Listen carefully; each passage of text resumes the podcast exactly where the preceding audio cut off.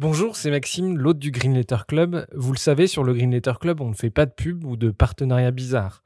Bref, on est 100% indépendant. Et pour le rester, on a besoin de vos dons. Alors n'hésitez pas à nous donner un petit coup de pouce sur Tipeee, vous trouverez le lien dans la description de l'épisode. Et pour se financer, on organise aussi des fresques du climat ou de la biodiversité et des conférences sur les questions climatiques. Si ça vous intéresse, n'hésitez pas à nous écrire. Un grand merci du fond du cœur et bonne écoute. Bienvenue dans le Green Letter Club, la chaîne qui décortique les grands sujets écologiques. Nous continuons notre série d'épisodes depuis Marseille et le Congrès mondial de la nature et nous allons parler aujourd'hui de la chasse et de son impact sur les animaux sauvages. Dans cet épisode, je partage le micro avec Marc du podcast Baleine sous gravillon. Nous avons eu le grand plaisir d'interviewer Madeleine Rubin de l'ASPAS, l'association de protection des animaux sauvages. Bonjour à tous, bienvenue une émission qu'on va co-présenter avec l'ami Max Tullier de Bonjour. Green Letter Club. Nous avons le plaisir, l'honneur, la chance, le bonheur de recevoir Madeleine Rubin Bonjour Marc. et non pas Rubine. Ah non. Et Marc, je me permets de te présenter aussi l'hôte du podcast Baleine sous gravillon. Merci Max.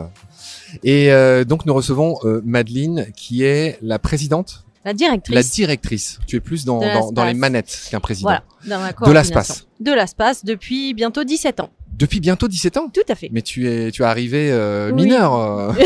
Presque. Alors, euh, je veux peut-être bien que tu rappelles à celles et ceux qui nous écoutent euh, déjà ce, ce qu'est l'ASPAS, ce que ça veut dire. ASPAS est un acronyme qui signifie En fait, l'assaut est né euh, par euh, un couple de le le couple de fondateurs. En fait, c'est un pilote de l'hélicoptère euh, de l'armée qui était tout jeune retraité de l'armée. Sa femme nageuse de natation de haut niveau. Ils partent acheter une maison dans la Drôme et le premier week-end qu'ils passent chez eux, des chasseurs qui traversent leur jardin. euh, le week-end d'après, une balle qui traverse la vitre du salon. Et là, réaction, euh, ils s'opposent euh, à la chasse et c'est là que et là le, fondateur se met à potasser, à découvrir la réglementation en matière de chasse et à réunir ses voisins et monter une union des victimes de la chasse et de leurs nuisances. Et alors Madeleine, en 86, euh, vous êtes agréé par les pouvoirs publics. Qu'est-ce que ça veut dire? Ça veut dire que vous pouvez vous pourvoir en justice Oui, c'est un agrément euh, national qu'on obtient. euh, qu'on obtient et ça, ça permet de, de dire que l'association est recevable et, euh, qu'elle a l'agrément et les capacités reconnues par l'État d'agir pour la préservation de l'environnement. Alors, euh, l'ASPAS, c'est, on, l'a vu, c'est une vieille, enfin, c'est une, une association mature, on va dire ça comme ça, qui mène beaucoup de combats qu'on va qu'on va détailler avec Max dans un instant. Juste pour finir euh, la présentation de cette assoce, vous avez quand même 10 000 adhérents. Et ce qui nous a frappé aussi avec Max quand on a préparé l'émission, c'est qu'on a vu que vous refusiez les dotations euh, autres que les dons et les legs de vos propres adhérents. Alors en fait, euh, dès le départ, les fondateurs étaient assez exigeants et ils ont fait le choix que la structure ne recevrait pas de subventions publiques, tout simplement pour garder sa liberté de ton, d'action, de parole, euh, parce qu'en fait, quand on nous dit euh, si vous vous opposez à nos projets ou à des, euh, des arrêtés, on vous coupera les vivres, et donc en fait, dès le départ, l'assaut a, a- choisi de fonctionner euh, librement. Et donc, on fonctionne qu'avec les dons et adhésions de, de nos membres. Effectivement, depuis la reconnaissance d'utilité publique, on peut percevoir les legs. et, et 10 000 membres, c'est énorme. Est-ce qu'ils ont un rôle particulier outre le financement? Alors, on est même passé à 14 000 membres depuis le beau projet euh, Vers Corvie Sauvage qui nous a fait euh, gagner en notoriété. Peut-être qu'on en y reviendra plus tard si euh, sur envie, ce projet. c'est juste un peu plus cher, mais on peut en parler. et euh, 14 000 membres, ça donne euh, déjà rien que le chiffre, ça donne du pouvoir et de la crédibilité, et ça appuie en fait toutes nos actions. C'est-à-dire qu'on on sait qu'on peut toucher et arriver à faire agir euh, tous ces membres-là. Au-delà de l'argent qu'ils nous versent, en fait, c'est des gens qui vont nous soutenir, nous représenter, faire nos ambassadeurs un peu partout en France, et faire nos, nos yeux et nos mains en fait sur des territoires. Nos membres sont actifs et nous font remonter des atteintes à la nature euh, par rapport à la chasse ou par rapport à, à d'autres choses, et, euh, et ça c'est aussi précieux. Si tout le monde est d'accord, je propose qu'on enchaîne sur vos grands combats. Ou Max, tu voulais encore euh, préciser des choses sur euh, ce qu'est l'ASPAS Allons, allons-y. Euh, quels sont vos grands combats? Il y, a, il y a un combat qui est assez frappant, c'est que euh, vous rachetez des terres pour les laisser en libre évolution. C'est quoi l'objectif derrière ce, ce combat-là? Alors le constat été assez simple, c'est que les aires protégées en France ont un niveau de protection qui n'est pas euh, non plus très très fort parce qu'il y a de la coupe de bois même dans des aires protégées comme euh, des, des, réserves, des parcs. Euh, il y a de la chasse, il y a de l'exploitation et, et, les milieux en fait ne sont pas préservés de manière forte. Donc on a souhaité créer notre propre niveau de protection. On a déposé une, une charte, on a créé un label qu'on appelle réserve de vie sauvage et là on s'impose à nous-mêmes euh, plein d'interdictions pour préserver les milieux. Et donc ça, on peut le faire grâce à la propriété privée. Donc on achète ces territoires, l'association devient propriétaire. Comme ça, ça n'appartient pas qu'à une seule personne. Il n'y a pas une personne qui a une jouissance particulière du lieu. Ça appartient à tous ses membres, ça appartient au vivant euh, complet. Même si, euh, même si ça paraît évident, quelles sont les grandes interdictions de ces lieux? Eh ben évidemment, c'est la chasse. Pas de chasse? Pas de chasse. Pas de chiens? Alors les chiens sont tenus en laisse parce qu'en fait, on, dans nos il y a beaucoup de personnes qui ont euh, des chiens et c'est un peu un membre de la famille et on se disait qu'on voulait pas euh, mettre ce frein supplémentaire. Il y a déjà beaucoup d'interdits. Donc les chiens sont autorisés mais tenus en laisse. Mais les autres interdits, l'autre le plus fort, c'est la coupe de bois parce qu'en fait aujourd'hui il y a urgence à laisser euh, grandir et vieillir les arbres. Donc on veut limiter ça. La pêche est interdite et par précaution, on va interdire aussi la cueillette tout simplement pas parce qu'on est opposé par principe à la cueillette, mais parce qu'on ne peut pas mesurer si c'est une personne, 10, 100, 1000, 3000 qui vont passer sur le lieu et prélever quelque chose. Donc par précaution, on dit pas de cueillette. Et pour euh, bien euh, saisir l'impact que ça quelle est la superficie des, des terres que vous avez achetées aujourd'hui? Alors aujourd'hui, on est à un peu plus de 1200 hectares. Ça représente quoi pour qu'on ait une idée? Nous, on parle de confetti, c'est pas beaucoup. Euh, rien que les, les, réserves de la Drôme, on a trois réserves dans la Drôme, ça représente 0,1% du département. Pour donner une idée, je, un rapide calcul m'amène à 2000 terrains de foot. 1200, 1200 hectares. Enfin, un terrain de foot, c'est 0,7 hectares. On va pas faire trop de trucs chiants, mais voilà, 2000 terrains de foot. Je sais pas si ça donne une idée à celles et ceux qui nous écoutent. En tout cas, c'est pas suffisant pour permettre euh, une, une, protection euh, forte et euh, stopper la sixième extinction de masse. Enfin voilà, il y a, y a, des urgences et. Moi, moi, je voulais que tu nous précises un truc très concret, si, si ça te va, Max. on a reparlé des chiens. Je reviens un tout petit peu sur les chiens en liberté. Alors, juste pour qu'on comprenne bien ce que je dis, je voudrais que tu rappelles à ceux qui l'ignoreraient en quoi les chiens qui se qui sont pas tenus en laisse dans une forêt sont enfin sont une nuisance. Alors les chiens qui seraient euh, pas tenus en laisse, en fait, ils vont se disperser, ils vont aller parce que c'est leur instinct un peu de, de, de chasseur, ils vont aller euh, fouiner, explorer. Ça peut déranger des, des portées euh, de petits, des, des fans qui seraient dans des euh, dans des bosquets, des fourrés. ils laissent aussi une trace olfactive qui peut aussi déranger les animaux sauvages après et les mettre en, en alerte. Et des fois, les animaux sauvages ont tellement de mal à se reposer, se nourrir euh, tranquillement, que toute nuisance, euh, si on peut l'éviter, on, l'évitera. Quels sont les exemples qui vous ont inspiré? Est-ce que vous êtes euh, inspiré d'exemples étrangers pour racheter des terres et, mettre ces terres en libre évolution? Je dirais pas que c'est vraiment de l'étranger. En fait, c'est en, interne le, le fondateur avait réfléchi déjà dès le milieu des années 80 à dire que la propriété privée, c'était ce qui, euh, ce qui nous permettait le plus de, de, de possibilités, de droits ou de, de non-droits. Euh, on avait réfléchi à ça en matière de chasse surtout. Et, euh, et quelques années après, on a couplé euh, cette histoire de propriété privée avec la libre évolution. Et en fait, faire le combo acquisition foncière et coupler la libre évolution, et eh ben là, c'est euh, bingo parce que c'est l'outil le plus fort de protection. Euh, un de vos plus grands combats, un des plus médiatiques, euh, c'est le renard. Est-ce que tu peux résumer, euh, c'est quoi le problème avec le renard et donner quelques chiffres pour que celles et ceux qui n'y connaîtraient rien pigent ce qui se passe avec les renards en France? Ouais. Alors déjà, le renard, c'est notre logo. C'est notre emblème en fait. Indeed. Parce qu'il y a 40 ans, quand l'association s'est montée, on était en pleine période de, de rage. Le renard, c'était l'animal le plus persécuté de France. Au long du fait qu'il est soi-disant nuisible parce qu'il était soi-disant nuisible, parce qu'il était porteur de la rage, parce que voilà, on l'accusait de tous les maux, tous les torts, euh, voleur de poules, euh, et, euh, et, donc l'association a fait le choix de se, de le choisir et de d'essayer de le défendre et de réhabiliter son image et bah, bah, bah, tout pour lui permettre un peu plus de respect. Il faut savoir que le renard, il a donc un statut de gibier parce que c'est un animal chassable et il a aussi ce fameux euh, statut de nuisible. Alors maintenant, on dit plus nuisible, on est un peu plus langue de bois, on dit espèce susceptible d'occasionner des dégâts. Tu l'as bien dit, c'est de la langue de bois parce que C'est juste pour plus dire nuisible. C'est ça. En tout cas, ça ne change absolument rien au traitement qu'on lui fait.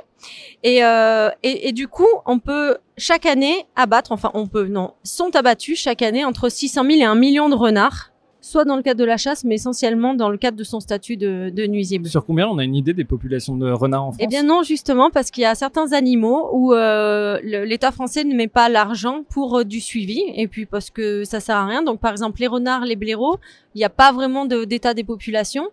Euh, de temps en temps, on a des petites idées quand même parce que à coup d'estimation, on arrive à savoir à peu près combien il y a de renards, mais sur des secteurs très très locaux.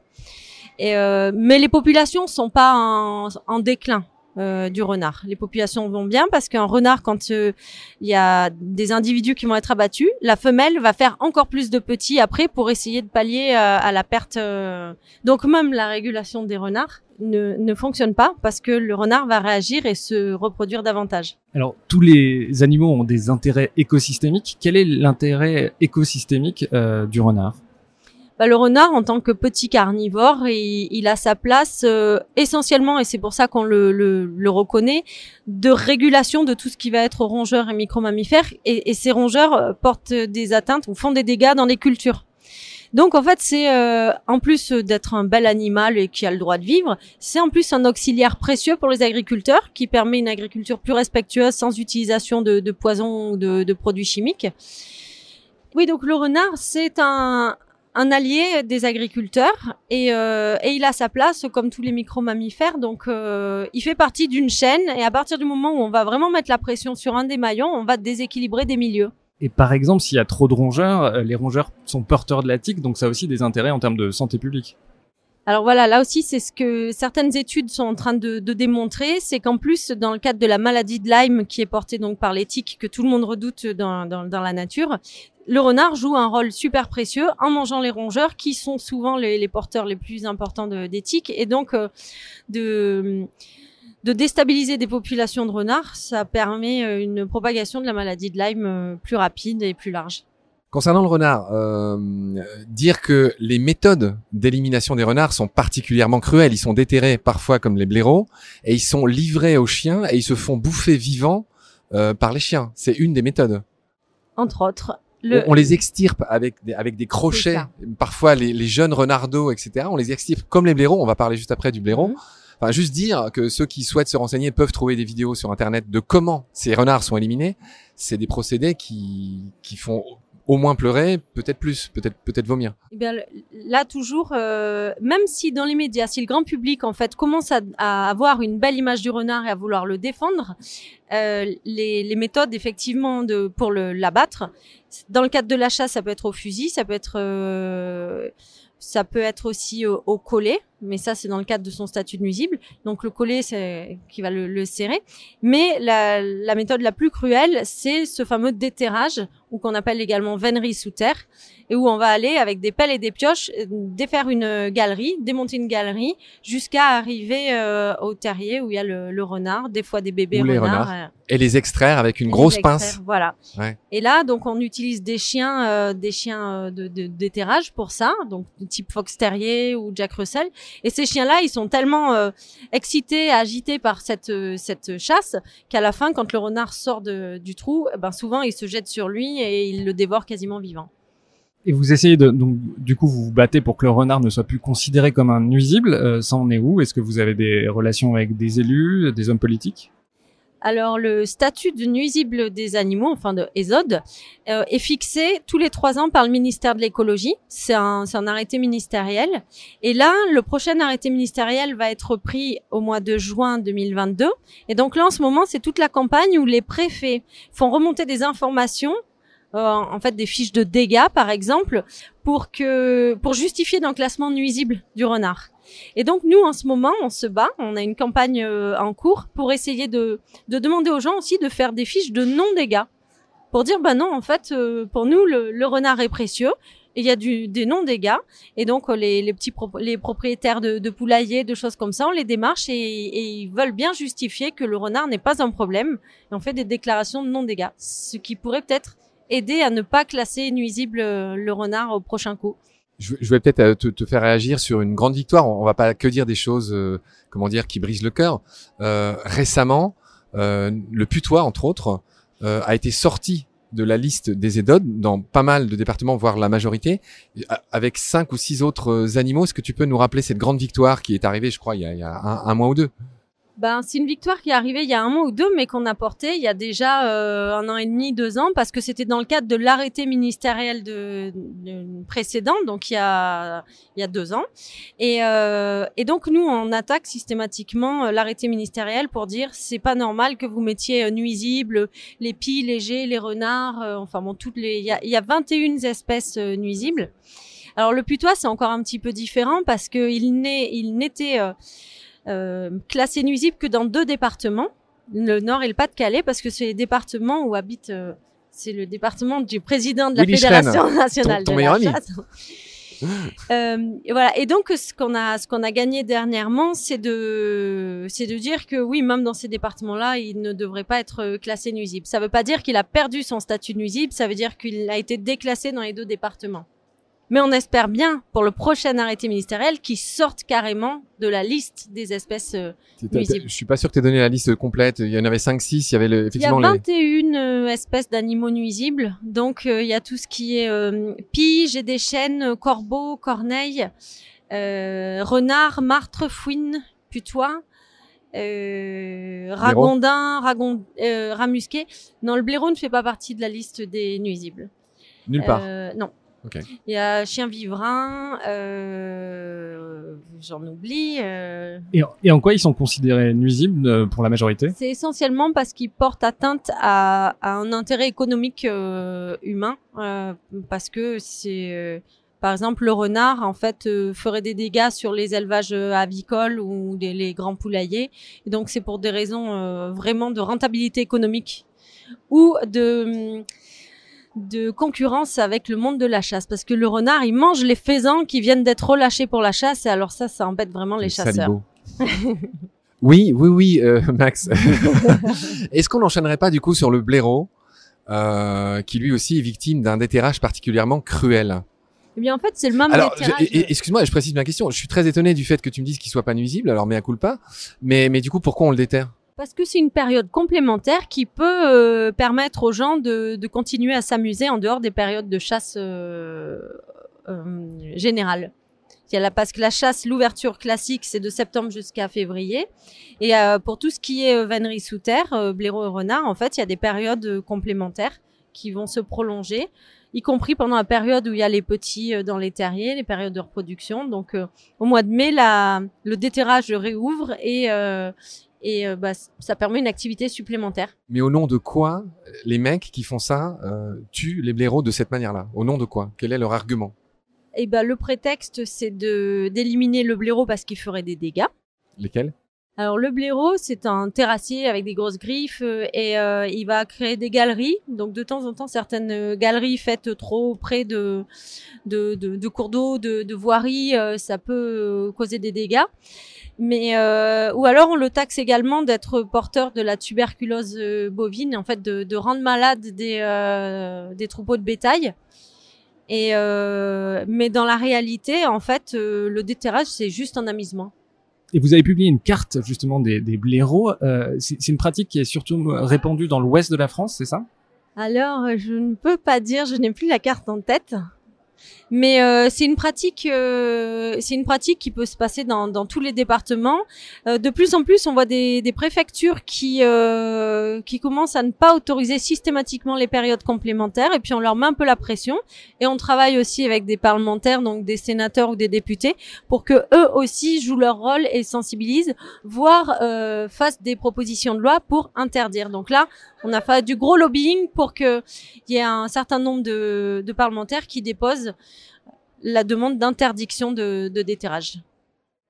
Très bien, Madeleine. Euh, Peut-être un mot sur les migrateurs. Euh, on n'a pas encore beaucoup parlé des oiseaux. Est-ce que vous avez des combats liés à ça?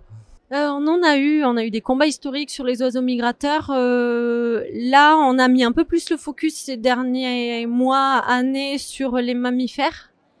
Mais euh, mais c'est des combats, euh, en tout cas pour les migrateurs. En fait, nous, on veut surtout arriver à, à montrer que des espèces qui seraient protégées dans d'autres pays, au moment où elles traversent la France, il faudrait qu'elles gardent leur statut euh, protégé.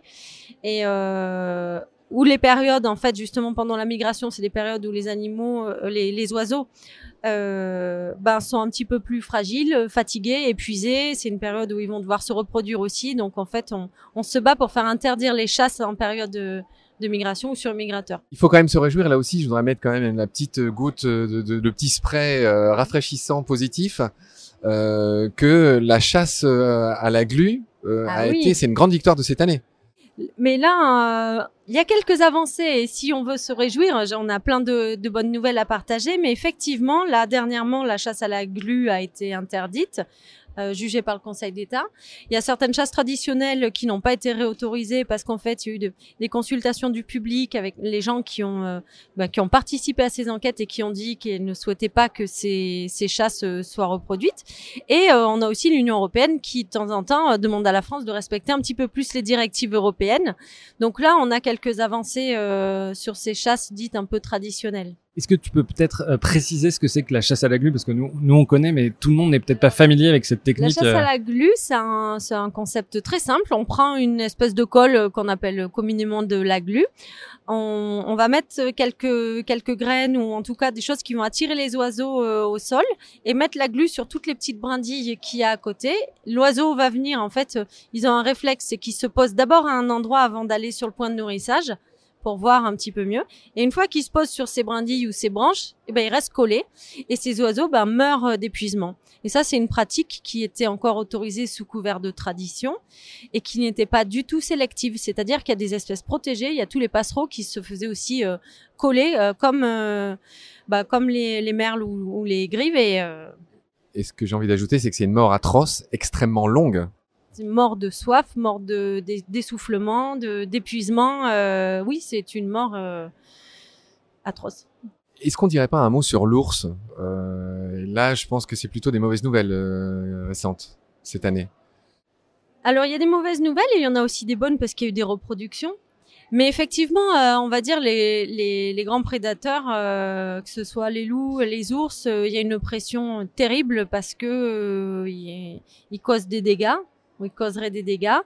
Et, euh, et nous, euh, à l'ASPAS, on va se battre pour vraiment euh, améliorer, déployer davantage et accompagner à des, mesures de, protection plus fortes. Et on a, on a une délégation en Ariège qui s'est montée, qui va rencontrer tous les, tous les bergers, les éleveurs, et pour demander comment ils peuvent aider pour permettre une meilleure cohabitation.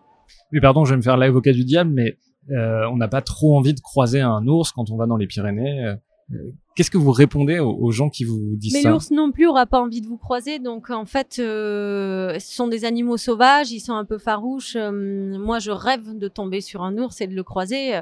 C'est ou même un loup, mais Il y a eu peu de morts par, par attaque d'ours euh, ces, euh, ces 200 dernières années. Quand on remonte les archives, en fait, euh, je vais pas dire qu'il y a zéro risque parce qu'il peut euh, arriver qu'un jour il y a un individu qui soit un petit peu déviant, qui ait une attitude euh, pas normale, mais la généralité c'est pas ça.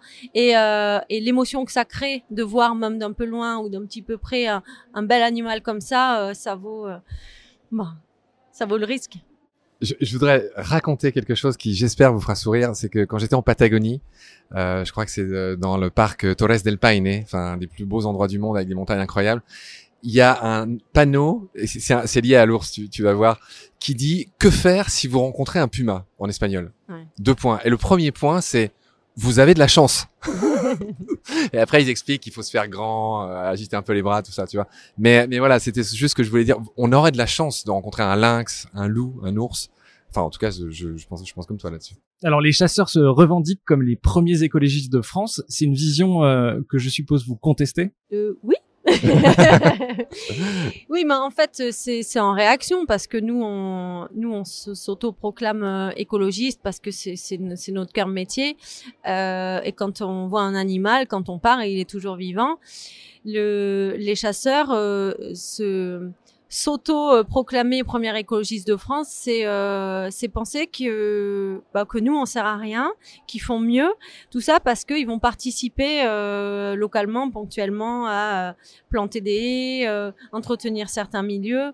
Euh, ils essaient de faire des actions de, de sensibilisation, de pédagogie, mais ça c'est c'est vraiment ils essaient de, de trouver leurs futurs chasseurs parce qu'en fait euh, la population est assez en déclin et vieillissante.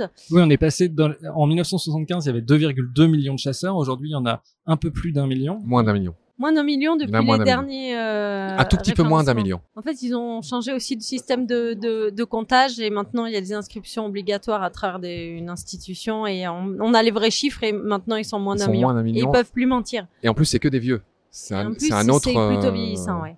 Ça, c'est une chance pour nous aussi.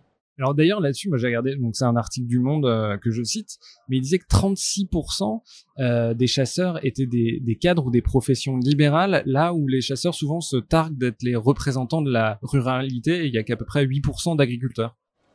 Mais en fait, ruralité, ça veut pas du tout dire chasse. euh, donc nous, on se bat aussi pour se réapproprier ce, mot parce que Uli Schren l'a complètement kidnappé en, en, en, en- en parlant de ruralité comme si c'était le milieu de la chasse. Non, la ruralité, c'est habiter dans des campagnes, c'est connaître la campagne. C'est donc je- moi, je suis une rurale. Hein, J'habite dans la Drôme, mais c'est c'est pas la grande ville. Et, et pour avoir parlé avec des chasseurs ou des agriculteurs aussi, euh, les agriculteurs sont pas forcément potes avec les chasseurs De moins en moins. qui font, qui peuvent faire des dégâts sur leurs terres. Alors les agriculteurs maintenant reprochent aux chasseurs euh, bah, le, le cas du sanglier parce que quand même le, le sanglier c'est c'est le point noir, c'est la bête noire des agriculteurs, mais aussi des chasseurs parce que il y a eu des grosses campagnes de d'élevage, de reproduction, de nourrissage, d'agrénage et et maintenant eh ben les chasseurs qui euh, qui sont chargés de la gestion de cet animal et du dédommagement des dégâts qu'ils font aux agriculteurs, eh ben ils se sont laissés dépasser par euh, bah, par le, la population et ils arrivent plus à la maîtriser. Alors Marc est un expert du vivant, moi pas. Euh, Qu'est-ce que l'agrénage? L'agrénage, c'est quand on va euh, nourrir euh, des sangliers, euh, essentiellement avec du maïs. Et donc en, forêt, de temps en temps, on peut tomber sur des gros tonneaux bleus où on voit qu'il y a du maïs qui, qui tombe au sol. Et ça, au début, c'était autorisé pour, pour dire qu'on va attirer les sangliers plutôt dans d'autres coins pour laisser les champs et les cultures euh, préservées. Et en fait, maintenant, on, on se rend compte qu'il y a des usages où euh, il y a des postes d'agrénage à des endroits où il n'y a pas du tout de champs voisins. Donc c'est vraiment juste pour euh, nourrir et entretenir des populations de sangliers. Moi, je voulais qu'on revienne quand même sur le sur le lobby de la chasse parce qu'il y a, y y des choses qui sont assez euh, aberrantes. On voit, vous listez vous des chasseurs qui viennent faire la promotion de la chasse dans les écoles. Oui, alors là, euh, il y a même euh, une convention de partenariat qui avait été signée en 2010 euh, entre le ministère de l'Éducation nationale, de l'écologie, le président de la Fédération nationale de la chasse et de la pêche. Et en fait, en gros, ils étaient agréés, habilités à aller dans les écoles sous, sous couvert de parler un petit peu de, biologie, de, de, parler un peu de, de la vie des animaux. Et en fait, euh, quand on a vérifié un petit peu la documentation qui était laissée aux enfants et les messages qui étaient portés de temps en temps, en fait, on voit que c'est du prosélytisme euh, directement dans les écoles. Donc, on s'est battu contre ça. La convention n'avait pas été re-signée après, mais je crois avoir vu que récemment, il y a de nouvelles dispositions et, euh, et collaborations qui viennent d'être prises euh, entre l'éducation nationale et, le, et la chasse. Toi, je voulais savoir, on a beaucoup beaucoup parlé de chasse et euh, évidemment, tu dois pas faire très plaisir aux, aux chasseurs. Est-ce que tu es menacé par les chasseurs? On a beaucoup d'intimidation. Euh, on a reçu quelques euh, quelques lettres anonymes, des menaces de mort euh, au siège de l'association. Je parlais d'une petite anecdote euh, où je suis devenue l'experte pour changer mes roues de voiture euh, parce que j'ai dû enlever, euh, j'ai dû changer six pneus en moins de deux ans avec des vis euh, euh, dans le pneu. Donc euh, on, on attribue euh, peut-être plus facilement ça au, au milieu de la chasse. Après, euh, il y a beaucoup de chasseurs qui nous aiment pas, mais il y a quelques agriculteurs qui ne, ne nous aiment pas trop non plus, et des éleveurs encore moins, parce qu'en fait, on protège également le loup, et le loup mange des moutons, donc les éleveurs ne nous apprécient pas plus que ça. Alors, euh, au chapitre politique, est-ce que euh, il y a matière à se réjouir? Il y a une loi qui est passée sur les espèces menacées, qui concerne les delphinariums et les animaux dans les cirques notamment, qui malheureusement ne concerne pas du tout euh, la faune sauvage. Euh, est-ce que, mis à part ça, voilà, quel est le bilan que tu dresses des dernières années et qu'est-ce que tu envisages, qu'est-ce que tu espères pour l'avenir en matière de politique? Eh bien, en matière de politique, en fait, il y a beaucoup de choses qui vont se jouer maintenant parce qu'il y a les prochaines présidentielles euh, sous peu. Donc nous, on s'est euh, rassemblés avec un collectif d'associations pour essayer de euh, d'interpeller tous les candidats et euh, d'attendre des, annonces et des déclarations euh, fermes sur de l'amélioration du bien-être animal, mais aussi une meilleure protection euh, des milieux parce que c'est important les milieux. Donc c'est pour ça qu'on achète des réserves de vie sauvage nous qu'on achète ces territoires parce que les milieux vont permettre d'héberger et de supporter aussi euh, les animaux. Et donc ça c'est essentiel aussi. Est-ce que vous soutenez le parti animaliste? Alors on a collaboré avec eux. L'ASPAS c'est une c'est une asso qui est apolitique, mais en fait nous on va apporter euh, toute notre expertise, nos demandes, nos contributions à, à, à tous les partis politiques qui voudront s'emparer de ben, de certaines euh, déclarations. Et comment vous travaillez avec euh, les élus et avec quels élus vous, tra vous travaillez? Avec les élus, on travaille pas beaucoup. Euh, on travaille euh, essentiellement avec euh, les, les, sénateurs et députés qu'on rencontre à peu près tous les un mois et demi, deux mois. On a, on a un groupement d'associations. On crée des réunions, des interventions avec des, des, petites conférences où on met en avant certains sujets qui nous préoccupent et là où on aimerait que des politiques s'engagent, fassent des propositions de loi. Euh, voilà, qu'on fasse évoluer euh, et le droit de l'environnement euh, et le statut de, des animaux. Et euh, d'un point de vue politique, on aimerait surtout réduire au maximum euh, la liste des espèces nuisibles. Donc ça aussi, ça va être un gros travail politique et juridique. Si on vous donne une mesure à mettre en application tout de suite, laquelle serait-ce? Il y a quelque chose qui pourrait être fort, c'est de reconnaître le statut d'être sensible aux animaux sauvages. Sentient. Enfin, je, je, je te corrige pas, j'ajoute sentient. Euh, oui, sentient, mais euh, déjà, euh, juste le fait qu'on reconnaisse que, à l'instar des, euh, des, animaux domestiques à qui on a accordé ce statut en 2015, en fait, si la faune sauvage avait, avait cette reconnaissance d'être sensible, ça permettrait d'interdire toutes les pratiques sources de souffrance ou cruelles qui les touchent, et ça, ce serait énorme. Ben, un grand merci euh, Madeleine d'être venue dans le Green Letter, Green Letter Club et dans Baleine sous Gravillon et un grand merci Marc, c'était un plaisir d'échanger. Est-ce qu'on aimerait, est-ce qu'on appellerait pas pour le coup, cher Max, cette émission Green Letter sous Gravillon? Tout à fait. Ou, ou Baleine, sous, magnifique. Baleine sous Club? Et ben avec grand plaisir, merci à vous deux de m'avoir invité. Un grand merci d'avoir écouté cet épisode. Si vous aimez le Green Letter Club, n'hésitez pas à vous abonner au podcast ou à laisser un commentaire sur Apple Podcast. Ça nous aiderait beaucoup à être plus visible sur les plateformes. Nous n'avons aujourd'hui qu'une petite trentaine de commentaires alors que vous êtes des milliers à nous écouter chaque semaine. Un grand merci et à bientôt.